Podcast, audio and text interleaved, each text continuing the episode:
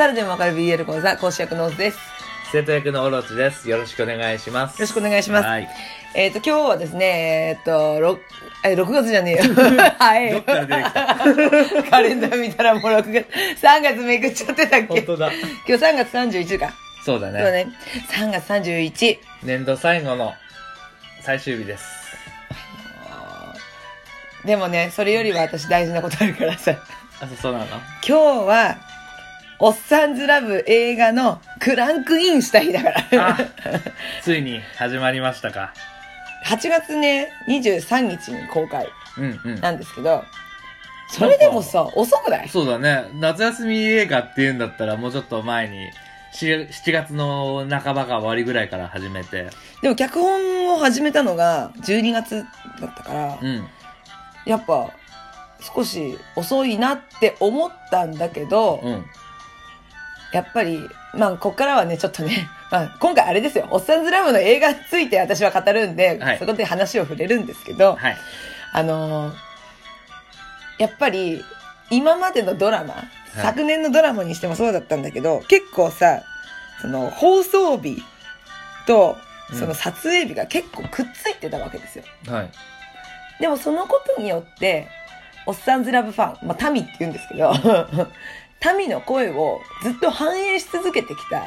あ作品あ、そうだね。だから、今回の映画もやっぱり、その、制作うん。のこの期間中に、やっぱり、いろんな民の声を制作側が拾って反映させるためなのかなとかさ、ああ。やっぱ新鮮な反応が来る。すごい大事にしてるよね。あの、それこそツイッターのやつで見たけどさ、うん。クランクインですっていうのにさ、うんなんか毎週あれなんでしょ？民の声みたいなやつをこう、あげるんよくでしょ？見てますね。その、それもそう。なあとね、脚本？うん。今回クランクインしてさ、みんなに脚本配るんだ、うん配るんだけどさ、さそのスタッフに。うん。その、表紙うん。にも、その民、ツイッターでハッシュタグ貼ってくれた民の声をうん。載せてるんだって。うん。それってやっぱさ、こう出演者側のやる気だったりさ、うんモチベーションとかにつながるわけじゃん。そうだね。楽しみにしてますとかさ。うんそういう細やかなさ、配慮、気配りできすぎだろって思って。いや、それだって載せてもらった民はもう絶対映画行くもんね。ね私の書いたコメントだってなるもんね。ねえ。やっぱすごいな。て SNS に強いね。ねうん。で、まあ、ちょっとおっさんずラブをさ、見た人はさ、わかると思うんだけど、はい。まあ、牧亮太っていう男の子と、春田総一っていう男の子が、まあ、結ばれたんですよ。結果的に。結果的にね。結果的にね。でも、その春田総一は、仕事の事情で、上海にね、転勤になっちゃったのよ。そうだね。だから今ね、遠距離恋愛中なの。はい。で、だけど、そ上海じゃん、行ったのは。うん。なのに、今、香港にいますっていうのが書いてあうんるツイートがあって、民はやっぱなんで香港なんだろうって思うじゃん。いますっていうかあれでしょ？その脚本家の人が香港って書いたんでしょ？とか、あとほら、あのね、インスタにも、うん。その、まあ、ヒロイン役、吉田鋼太郎演じる、うん。あの、黒沢武蔵がいるんだけど、うん。黒沢武蔵のインスタにも、香港 NOW って書いてあるんだよ。ということは、まあ、ヒロインはね、その、まあ、春田総一に告白して、まあ、結果的に振られちゃったんだけど、はい。諦めきれずにうん。追いかけていったのかなとかさ。でね、やっぱ、オタク心をくすぐるんだけどさ、うんその香港っていう場所は、同性婚っていうのが認められてて、はい。ちょっと再アタックしに行ったんじゃないかとか、春田とマキがくっつくために行ったのかなとか、あ、くっつけるために？くっつけるためにっていうか、そのストーリー上の流れで、うん。その、まあ、最終回で結婚してくださいってマキに春田くんが言ったから、結婚しに行く振りなのかなって、そああ、の、香港で結流れなのかな？婚式をあげようかと。うんうん。なのかなとか、うん。すごいいろんなことを考えるわけですよ。考察をね。もう、民の考察がすごい。上海はダメなんだ。上海ダメなんですよ。そうなんだ。そう。で、あの、おっさんずラブドラマの時もそうだったんだ。結構花とかうん。そういうのでメッセージを伝えてくるシーンとかが多くて。ああちょっと話題になってたよね。うん。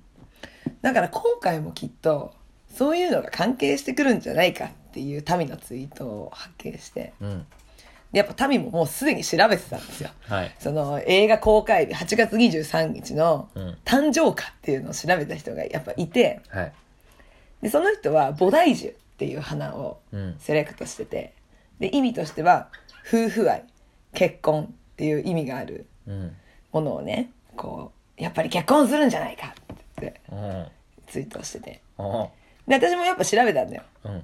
でもそうするとあとねもう二つね結婚あの誕生花が上がって一個が月下美人っていうやつともう一つがお白い花。これよく知ってるよね。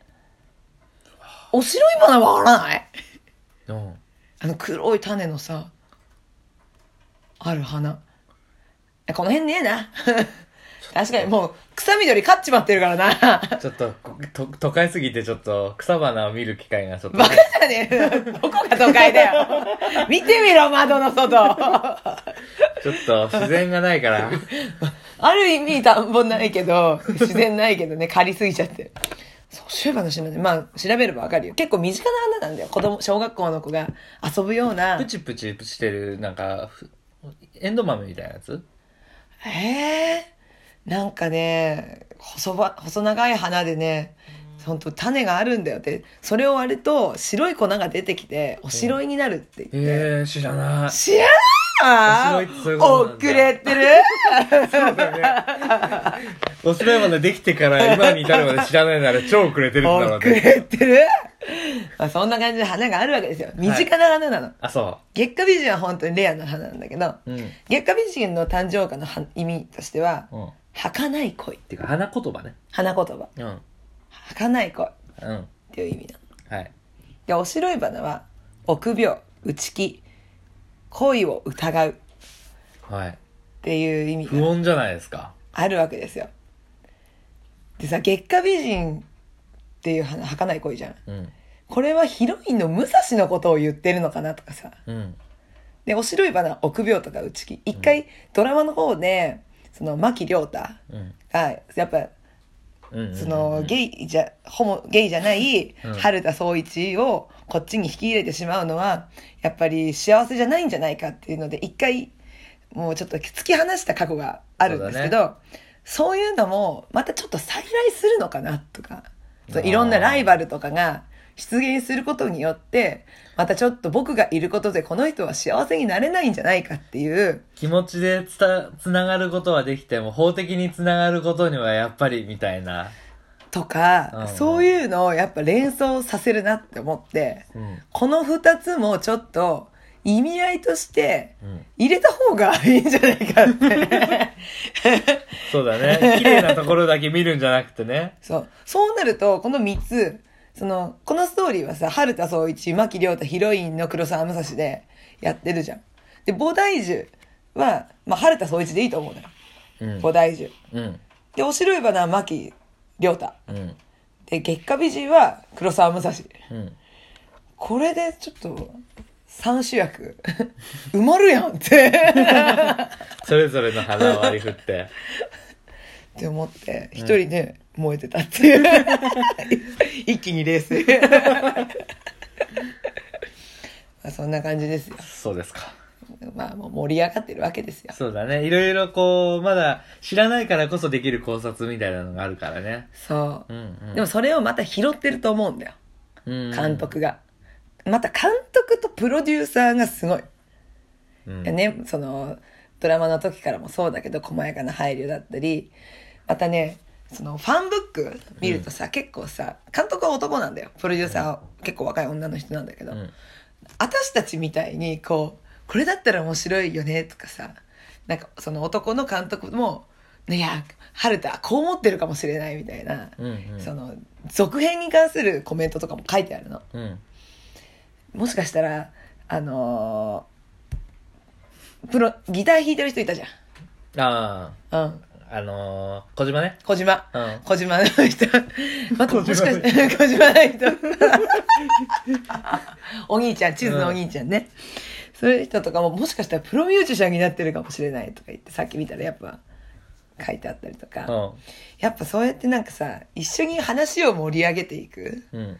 のがすごいいいなって思って。うんなんかそのスタッフ同士仲いいし、なんかこう話を展開させていくのにそうやって話が盛り上がれるこう相手がいるっていうのもすごいなって思って。はい。